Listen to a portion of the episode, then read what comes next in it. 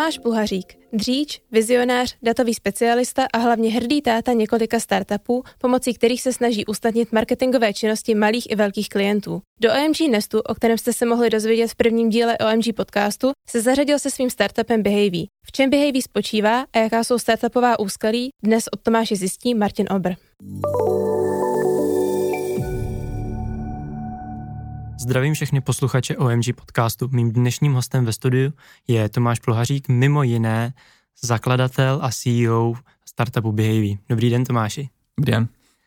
Já jsem hned na začátek řekl, že jste mimo jiné zakladatel a CEO Behavy, ale vy toho máte mnohem víc. Eh, mě by zajímalo, jak to jde v této celkem složitý době zvládat víc projektů najednou. Já jsem jako historicky řídil několik projektů vždycky pro velký korporát, pro konzultační firmy, a, takže to, že mám založených víc startupů a to, že vlastně se pohybuju v různých oblastech, mě tak ani netrápí. Já si vždycky myslím, že to o tom týmu. Jo, všechny firmy, které jsem zakládal, jsem vždycky zakládal na týmech, na týmech lidí, kteří tam pracují a zároveň je to trošku organizaci času a prostě o tom přístupu. No. Vy máte hodně datový background, znamená to, že všechny nebo většina vašich startupů se vlastně zabývají datama? V podstatě eh, já si myslím, a když se na to tak vždycky koukám s odstupem a říkám si, tak jsou to vždycky roboti, vždycky jsou to data a vždycky je to nějaká automatizace uh, s tím, že ten, uh, ten jeden drive je marketing a, a vůbec automatizace salesu a ten druhý je trošku o cybersekuritě a o tom mým původním backgroundu, kde jsem začínal. Když se vrátím k tomu hlavnímu tématu, což je Behavy, jak byste ten, ten projekt popsal v pár větách? No, Behavy je takový most eh, mezi agenturní prací, freelancerama a nástrojema a automatizací. My jsme začali nástrojem, začali jsme vyvíjet nástroj a následně jsme zjistili, že pro klienty jsou ty nástroje většinou nepoužitelný, že nedokážou s nimi pracovat, je to příliš složitý. Obecně ta datová práce už je vyšší dívčí a, a samozřejmě do Facebooku můžete hodit pětistovku a on vám s tou reklamou něco udělá, ale pokud chcete, aby to mělo opravdu nějakou návratnost, tak se s tím člověk musí pohrát, s těma datama musí pochopit, co jsou ty klienti zač, jak se ty klienti chovají a, a to vyžaduje už práci nebo automatizaci, který někdo rozumí. Takže Behavy se časem vyprofilovalo uh, do podoby, já tomu někdy říkám, robotický marketingové agentury, kdy vlastně se o klienty staráme, děláme uh, s nima tu práci uh, marketingovou, ale zároveň vlastně spoustu věcí stavíme na datech a automatizaci, takže díky tomu ten klient se nemusí hrabat v nástroji, ten nástroj používá jenom to, aby dobře viděl, co se děje. A zároveň mu jede většinou průměrný ROAS výrazně vyšší, než když tam má freelancera nebo agenturu. Obzvláště u těch malých klientů je to důležitý. Pro velký klienty už je to často individuální práce, protože tam i vyvíjíme nějaké věci, že to není, že na té platformě, tak jak ji máme, vyvíjíme nějaký malý, uh, malý customizace přímo pro ten onlineový kanál.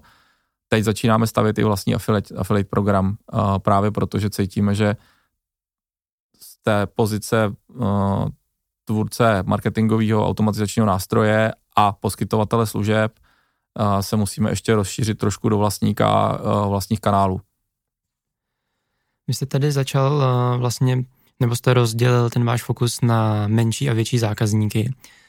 Plánujete do budoucna se zaměřit víc na jednu tu skupinu? Vidíte, že třeba to, co vlastně vy poskytujete, ta vaše služba, se víc hodí právě těm menším e-shopům, protože já vím, že vy spolupracujete třeba s ShopTetem a že jim právě dokážete podat tu pomocnou ruku přece jenom o něco líp než těm větším klientům? Uh, ta situace je taková, že pro ty malí klienty dokážeme udělat relativně dost muziky za málo peněz.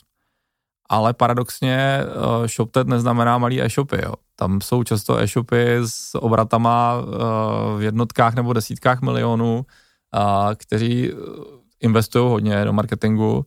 A co se týče takových těch super velkých klientů, tak tam je to asi u Behavy ještě jako pořád startupový. Jo? Pořád se bavíme s různýma firmama a ten český trh má jedno, jeden takový neduch, jak jsme národ, národ kutilů, tak eh, často ty velký hráči mají tendenci vytvářet si ty věci opakovaně a neúspěšně sami.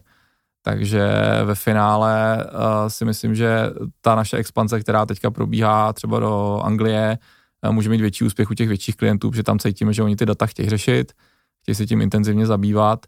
A co se týče českého prostředí nebo toho středoevropského prostředí, tak tam děláme malý, děláme střední, děláme velký. Máme to portfolio relativně široký, a vlastně analytiku používá tisíc klientů teďka už, eh, co se týče to, těch marketingových služeb, tak tam už taky lezeme po desítkách nahoru a jsou to klienti, kteří jsou malinkatý, ale jsou to klienti, kteří jsou opravdu velký. Já vím, že vy jste součástí OMG Nest akcelerátoru, což znamená, že vlastně i přes tento akcelerátor budete mířit na větší klienty. Tam vidíte potenciál právě v nějaké datové analýze nebo ještě v nějakém jiném okruhu? Uh, my v rámci OMG Nest řešíme uh, jak tu datařinu, tak ale i potom ty customizace těch kanálů pro ty klienty, protože díky tomu, co Behavy vidí a co dokáže automatizovat, tak dokážeme uh, vyhodnocovat a řešit právě i uh, tu aktivaci toho klienta po přistání. To znamená nejenom, že tam nějaká kampaň přitáhne lidi, ale i na té stránce ty lidi uvidějí něco, co je pro ně relevantní a případně v rámci toho orderingového procesu se stane, stane uh, nabídka nebo komunikace, která je relevantní, což je strašně důležitý, protože když se podíváte na data, i u těch dobrých stránek uh, ten, ten attention span je prostě 4 vteřiny. Uh, vidím, zajímá, nezajímá, odcházím. Jo, 70% trafiku končí na jednom, dvou klikách v rámci, v rámci stránky. Jo, a to je ještě dobře, když jsou to dva kliky. Jo, já vždycky, když vidím klienta, který má orderingový proces na pět kliků, tak říkám, utečou, nevydržej, víme to, odcházej. A to, to je zase výhoda toho, že máme vlastní analytiku provázanou se session recordingem, prostě se všema věcima a provazujeme tam data z Google, takže prostě víme, pokud tomu ten klient má tenhle problém a řešíme ten problém i s malýma klientama, protože říkáme, hele, nás zajímá, jestli vyděláváte. Celá firma je postavená na tom, že měříme KPIčko, kolik biznisu protočíme klientům ne kolik přitáhneme lidí, ale kolik opravdu peněz z těch transakcích proběhne v rámci behavior. Takže vlastně alfa omega toho, co řešíte, je nějaké konečné uživatelské chování přímo na dané stránce. A vy jste to už tady trochu načnul, eh, že používáte třeba i data z Google, což znamená, že ten váš nástroj nebo tam, kam se chcete dostat, jde to souběžně s Googlem nebo jdete vlastně jako trošičku proti němu? Původně jsme si mysleli, že jdeme proti Google. A pak samozřejmě se člověk nevyhne tomu faktu, že t- ten kanál koncový patří Google. Takže jdeme souběžně s ním a, a zároveň ale děláme i vlastně velmi dobrou korekci, protože Google spoustu dat poskytuje ex post, spousta dat je samplovaných, lidi to nevědí a když to my máme opravdu čistý datový stream. My vidíme prostě v reálném čase, co se na té stránce děje, co se děje s tou transakcí. Máme mnohem lepší pohled na produktový katalog, protože v ten moment dokážeme porovnávat produkty, validovat to chování nejenom lidí, ale chování produktů. Jak já říkám, vždycky to se to dá otočit, že máte jaký lidi se koukali na jaký produkt, ale pak když si vezmete produkt, tak se můžete podívat, jaký lidi se na ten produkt koukali, jak s ním interagovali. A samozřejmě Google vám neřekne user experience. Jo, Google vám neřekne uh, celkový SEO i skrz sociální sítě. My tam ještě protaháme sociální sítě do toho, takže tam vzniká eh, takový jako 360-kový pohled, který ale vlastně ve finále často toho klienta nezajímá, ho zajímá ten výsledek.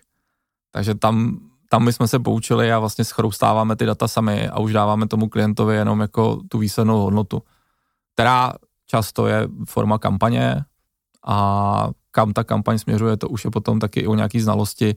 Když prodáváte FMCG v malém, tak nemá cenu, abyste dělal PPCčka protože se budete přetlačovat se zbytkem světa a to nedává smysl. Uh, vy jste právě teď načnul ten výsledek pro toho vašeho koncového zákazníka. Uh, cítíte tady ten rozdíl, že třeba právě když je to větší klient, tak ho zajímají i ty datové mezikroky, uh, nějaký jako hlubší insight, než to, když bych si třeba já sám založil jako e-shop, založil bych si ho třeba přes ten ShopTet a využíval ten váš nástroj, tak mě vlastně na konci dne bude jenom zajímat, kolik jsem udělal těch konverzí, jako kolik jsem toho prodal hmm. a moc mě vlastně jako nezajímá, odkud to přišlo, nebo co je víc zatím. Já vás vlastně chci využít jenom jako k tomu, abych vlastně vydělal. Hmm. Přijde mi, že je rovnoměrná selekce mezi těma, co deklarují ten zájem a to jsou i malý e-shopy který vlastně jako cejtějí, že by chtěli vědět, odkud ty lidi chodí. A u korporací je to taky, jo. Je spousta, spousta velkých firm teda deklaruje zájem, ale pak ty data třeba nedokáže využít. Jo, to znamená znalost toho, že mi 80% lidí chodí z Prahy a já cílím reklamu do Plzně, je zajímavá, ale pokud nedojde k reální aplikaci, to znamená s tím klientem my si nesedneme a neřekneme si, hele, tak uděláme nějak jinak cílený persony prostě skrz třeba skrz ty geolokace, ať už forma komunikace, kterou si vymyslí marketing klienta, nebo prostě my mu tam něco poradíme, a, tak se nic nestane. Jo, ta reklama, e, pokud se člověk řeší ten koncový výsledek, tak řeší end-to-end, řeší prostě, jestli která kampaň funguje, která nefunguje. Jo, ty součástí naší algoritmizace jsou AB testy, že se prostě pinkají takový první sondy a pak z toho vychází nějaký výsledek. Tohle většina klientů normálně neudělá, tohle nedělá ani agentury často. Jo, agentura prostě vezme prachy, ale je to do kampaně a zdar. Jo, a když je trafik, tak je to dobrý, ale pak když ten trafik jenom přiteče a odteče, tak je to k ničemu. Kdybych byl například nějaký střední nebo dejme tomu i větší klient a nechtěl bych využívat jenom jako dílčí vaše nástroje, ale nějaký jako plný balíček, dejme hmm. tomu, jak by taková spolupráce jako vypadala, jaký jsou první kroky a jaký je nějaký ten jako finál? Hmm. My vždycky začínáme nad tím, že se samozřejmě klient, řekněme, probere, probereme si s ním nějakou konzultaci, pochopíme vlastně, co za zboží, co za zboží dělá, ta kategorizace je relativně strukturovaná, už máme vymyšl, jako za tu dobu vymyšlený, jak který klienti fungují, který nefungují. A relativně do, rychle dokážeme říct, uh, jestli tomu klientovi dokážeme vydělat nebo ne. A už se nám stalo i, že jsme jako několika klientům řekli, je nám líto, v tomhle stavu to fungovat nebude, nebo prodáváte něco, co myslíme, že my nedokážeme uh, jakoby od, odpropagovat a že řeknu prodat, jo, protože jsou témata, které v dnešní době mají své omezení, jsou témata, který, nebo zboží, který prostě se propaguje obtížně skrz ty kanály a tam prostě řekneme, neumíme. Jo, a jsou věci, které umíme a u kterých víme, že je dokážeme prodat a může tam být třeba stav k, jako stránky toho klienta. Jo, měli jsme klienta, který měl úžasný zboží, ale když jsme se podívali na ty stránky, tak jsme věděli, že to bude špatně. Ale pak jsme se s ním třeba dohodli, že jsme říkali, ale my vám to budeme měřit, budeme, tu, ty kampaně uděláme a ukážeme si, kde to nefunguje. A pokud budete chtít, tak to spravíme. Jo, a to jsou práce, který často používáme partnery na to, že my víme, co je špatně, ukážeme tomu partnerovi, ten řekne jasně, tohle spravíme. A zase výhoda je, že tím, že to měříme, tak dokážeme říct, tady došlo k nápravě, tady běží nějaký biznis a samozřejmě je to vidět v jednom nástroji. Jo? Není to, že by si ten klient musel otevřít 25 dalších reportů nebo nějaký data studio, tam si to skládat prostě tak. Že to je ten, eh, ta naše výhoda, ten přístup, jak ho máme nastavený. Takže vlastně v tom vašem nástroji, tam bych, eh, nebo čím by se jako zabývala tě to samotná optimalizace webové stránky, SEO, SEA, Facebook, tohle to všechno, všechny tyhle ty informace mám prostě na jednom místě a vy s tím můžete pracovat a nějak mi to interpretovat. Tak. Jeden takový uh, jako online marketingový balíček a jak postupovat dál. No, to je... Pak samozřejmě se určují kanály, kde, kde to je optimální propagace, s klientem se řeší, kde to je nej, jako se mu řekne prostě, hele, tohle jsme vyzkoušeli, Facebook nefunguje, PPCčka fungují, remarketing funguje, nefunguje a uh, jakmile se nastaví ta, ta optimální uh, jako vlna, tak se jede, jede vlastně propagace, ale ta se monitoruje, jo, protože samozřejmě jsou sezónní výkyvy, a jsou výkyvy, které můžou být daný externíma faktorama, kterými ani nevidíme, protože reálně, jestli přijde na trh někdo nový, tak to už my třeba nevidíme, to vidí ten klient, ale my ne. A právě díky tomu, že jsou ty kampaně průběžně monitorované a vidíme to i na tom zboží, jo. přijdou lidi, dají si to do košíku, jakmile tam rostou tyhle čísla, tak je to pravděpodobně třeba pricingový problém a tak dále. A to už tomu klientovi tam jenom vyhazujeme jako notifikace, že tam jsou takovýhle jako možnosti, nemožnosti a komunikujeme s ním. Já jsem si u vás našel, že jste partnery Microsoftu. Uh-huh. Mě by zajímalo, jak eh, moc je těžký pro vlastně ještě relativně malý český startup se stát eh, partnerem takhle velké firmy? Uh, do nějaké míry to je těžký, ale existuje relativně dost programů, uh, který firmy jako Microsoft rozjíždějí pro startupy. A takže ne, není to nemožný. Je to, je to trošku o drzosti, je to trošku o tom to zkusit a je to trošku i o těch kontaktech. Jo, my jako foundry, tím, že jsme všichni 40 plus a už jako máme něco na, na kroutí, no, tak, uh, tak tyhle věci máme trochu jednoduchý, protože všichni jsme z korporátního světa historicky, takže dokážeme pochopit, co je potřeba, co není potřeba a kde zatahat. Takže, takže eh, není, není to jako Mission Impossible. Jo? V, tom, v tom programu jsou kluci, kteří jsou mladí, 20 letý taky. Jo? Takže já jsem tam trochu za důchodce, to je druhá věc. Uh, co si od tohoto partnerství vlastně jako slibujete, co by měla být pro vás uh, ta hmm. největší přidaná hodnota a na druhou stranu, co si o to vlastně slibuje Microsoft, jako přímo od vás? Hmm. Ta, tam je několik rozměrů. Jo tím, že jsme dělali pro korporáty, tak, tak víme, že uh, ty korporáty prostě jsou pomalí a uh, snaha dělat inovaci v korporátu od spoda je totální uphill battle, který prostě je pro spoustu lidí strašně obtížný. A zažil jsem to sám, protože jsem sám jsem se snažil inovovat v jedné velké konzultační firmě některé věci a, a bolelo to. A, ale byl to pro mě motivátor, proč jsem odešel dělat vlastní biznis, protože jsem pochopil, že nemám šanci v tom velkém korporátu to dělat. To znamená, já si myslím, že obecně velké firmy hledají um, ten inovační duch, ty nápady, které by dokázaly v jeden moment v jednom z tisíce případů, nevím, ze sta případů přetavit do, do biznisu. A trošku je to i kulturní, protože v momentě, kdy mezi ty lidi, kteří v té korporaci pracují, hodíte ty, ty blázny, který prostě se snaží postavit nějaký startup a prostě co si budeme namlouvat, jako t- ten rate těch startupů je prostě vysoký, tak eh, ty lidi mají tendenci potom taky se pohybovat trošku jinak. Já vždycky přirovnávám tu frekvenci rozhodování startupu je jedna hodina. Do jedné hodiny, eh, i když se stane sebe větší průšvih, tak ty lidi jsou schopní se dohodnout, jsou schopní prostě naházet počítače do auta, odvést je prostě do nějakého jiného nafukovacího stanu. Eh, je to prostě jedna hodina. U korporátu je rozhodovací proces jeden měsíc. Jedno setkání bordu, Jo, to znamená, když vám uh, v touhle frekvencí osciluje někdo vedle těch lidí, kteří žijou v těch měsíčních cyklech, tak je taky jako nějak nabudíte, taky dokážete tyhle věci přinést. Takže to si myslím, že to je to, co uh, tam do nějaký míry hledá Microsoft. A co si budeme namlouvat pro, pro, ten, jako pro Microsoft i pro ty velké firmy je to relativně levná záležitost, protože poskytuje většinou zdroje, a, a mm, kdyby si tohle měl platit jako interní službu, tak to bude strašný raketoplán. Jo, a pro startupy obecně tyhle velké firmy, a, když řekne cynická obluda, přináší to zdroje a peníze, přináší to kontakty a trošku tu kredibilitu, protože já si myslím, že mám za sebou relativně dost věcí, které jako moje, moje osobní značka, třeba v té cybersekuritě, uh, tu kredibilitu mám, ale v momentě, kdy tam přijdu jako firma, která je čerstvě založená, tak ty lidi se nekoukají na ty lidi, ale dívají se na tu značku té firmy. A zažili jsme to s Behaví, protože Behaví tak jako se postupně skládá už vlastně skoro tři roky a tak roka půl jsme se hledali, teďka už jedeme, poslední čtyři měsíce jedeme velmi intenzivně, sales, produkt, prostě je tam trakce, ale vlastně trvalo to, než ty lidi řekli, aha, tak oni pořád žijou a něco dělají. Jo, a samozřejmě menší klienti to vnímají trochu jinak, ty jsou ochotní jako do větších jako experimentů. Pro ty velký klienty je to prostě, dokud ta firma neexistuje pět let a, a, a netočí nějaký strašný peníze, tak je to vždycky takový experiment.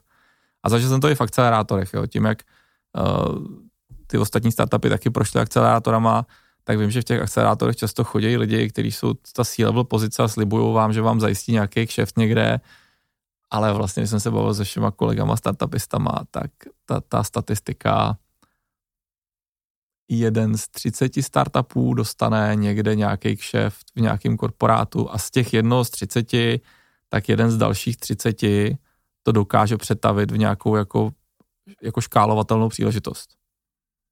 Jo, což je hrozný, ale je to tak. Jo, že jako ten jeden z 30 si urve nějaký zdroje nebo něco, což je super, ale uh, jinak prostě v rámci akcelerátorů je to spousta omílání um, takového, obzvláště v rámci českého prostředí nebo z toho východu evropského, takový omílání hodně. A je to vlastně ten důvod, proč jste vlastně vstoupili do OMG Nestu, že to si slibujete, to bude právě něco jiného, kde OMG Nest se zakládá na tom, že vás spojí přímo uh, s těmi klienty a je to nastavené úplně jinak než vlastně Ale všechny akcelerátory tady? Jo, souhlas. Jako je to jednoznačně o tom propojení s klientama. Jo, já jakoby, kdyby to byl standardní akcelerátor, kdy mi někdo bude přednášet o tom, jak mám dělat svůj biznis, tak se nadechnu, vydechnu a půjdeme asi dál. Tady, tady je to jednoznačně o tom propojení s tou klientelou a zase taky vnímám, že uh, vůči OMG my jsme ta vysokofrekvenční uh, poskakující firma a OMG už je přece jenom větší mastodont, takže už to, už to zase má postavený jinak. No. Eh, já jsem si našel článek z ledna 2020, kde mě zaujaly dvě věci. První je, že jste chystali expanzi do Anglie a druhá je další investiční kolo. Uh-huh. Nejdřív bych se zeptal na to investiční kolo, kde jsem si našel, že do vás zainvestovali, uh, zainvestoval Venture Club, uh-huh. nějakých 12 milionů, to je poslední investice, nebo se chystá něco dalšího? Teď se rozjíždí investiční kolo, uh, který vlastně nám má pomoct jednak uh, vytáhnout trochu víc ten náš afiliační program, který rozjíždíme, a produkt. Uh, potom uh, určitě se to týká i ty expanze do Anglie, a je to s tím provázaný, protože anglický investiční prostředí je přece jenom trošičku víc dynamičtější než to český.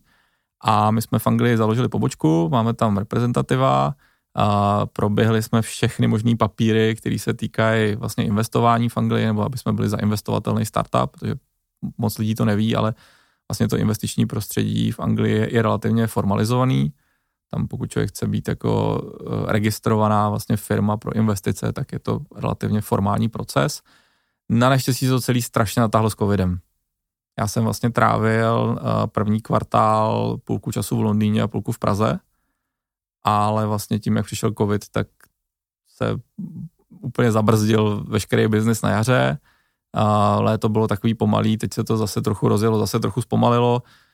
Myslím si, že na konci roku budeme mít už nějaký první klienty, protože teďka vlastně tím, jak jsme, máme integraci ze Shopify, tak děláme vlastně první biznisové kručky v Anglii a rozhodně, rozhodně tu Anglii vnímám jako velkou příležitost, protože ten trh je řádově větší, je víc, je bližší i mentálně tomu té práce s těma datama.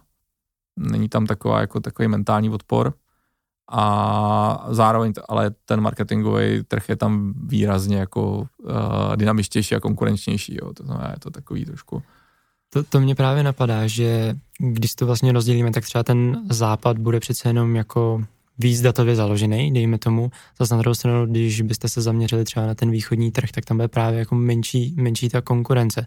Plánujete jít tam i tam, nebo to spíš právě vidíte na, na ten západní trh? No, spíš asi na ten západní, protože ono, uh, jedna věc, co jsme se taky naučili, jde o ten koncový výsledek. A pokud chcete řešit koncový výsledek, tak tomu zákazníkovi musíte dát i nějakou péči.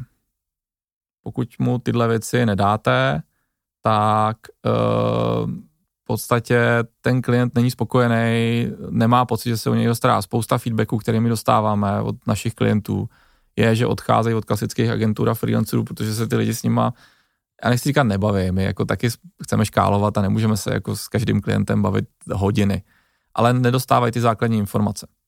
A to prostě pokud chcete dělat, tak musíte to dělat jazykově jakoby kompatibilně a zároveň to musíte dělat extrémně srozumitelně, a myslím si, že tam může být kulturní rozdíl. Polsko je specifický, Německo je specifický, a Maďarsko úplně jiný vesmír v těchto věcech. Takže, takže ta Anglie dává smysl, Amerika kvůli angličtině, kvůli kompatibilitě, ale třeba Ameriku víme, že budeme řešit určitě časovou zónu a, a lokální, lokální podporu, jo, protože tam, ať už je to East Coast, West Coast, tak prostě stejně tam je potřeba.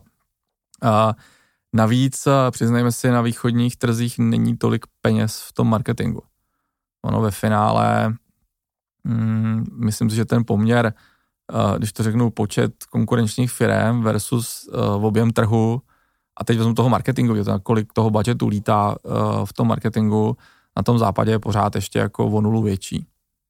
Jo, I to Polsko, který je velký, tak je vlastně pořád ještě kom, jako konzervativní. A ještě teda tam hraje podle mě jeden faktor, uh, to kutilství. Jo, Češi jsou na tohle velký experti, Slováci taky, ale obecně celý ten východní trh, tím, jak jsme jako trpěli za tím nedostatkem v dobách komunismu, tak jsme vlastně všichni trochu kutilové. Takže v tom východním trhu jedou ty nástroje, které ty lidi neumějí ovládat. A ve finále mají ty marketingové výsledky jako výrazně horší než na tom západě, ale na tom západě zase jedou víc ty agentury, které ale jsou často orientované jenom na ten jako stream toho trafiku a ne na ten koncový biznisový objem. Kde vy vidíte Behavy za pět let? Bude to právě ta Amerika, nebo je to nějaký jiný cíl? A za pět let eh, určitě už jako globální hra. Já si myslím, že teď máme našlápnuto jak tím, co děláme, tak tou snahou vlastně začít budovat vlastní kanály přes afiliaci a tak jako spíš, spíš globálně. No a když už byste byli globální a přišel za váma Google, že vás chce koupit nebo vstoupit, šel byste do toho? No, to by byla velký morální dilema, protože jakožto prostý kapitalista samozřejmě to vnímám, že proč ne? A na druhou stranu vím, že uh, bych asi, asi potřeboval vědět, jako co s tím ten Google udělá. Ale to je takový to klasický zakladatelský. Jo. Já jsem zakladatel startupu a vím, že chci jeden nějaký moment vyexitovat, že jo, protože přece to nebudu dělat po zbytek života. Jo. A, a, ale na druhou stranu prostě vím, že třeba data sbíráme jako výrazně etičtější než Google. A jako kybernetický bezpečák prostě do toho vidím, takže, takže, to, takže to samozřejmě, tak asi bych to řešil, no. To bych doufal, že ty přijde spíš ten Microsoft třeba, když už teda horším. tak eh, za pět let uvidíme. To byl Tomáš Pluhařík, moc děkuji za milý Díky. rozhovor a ať se vám daří. Díky moc.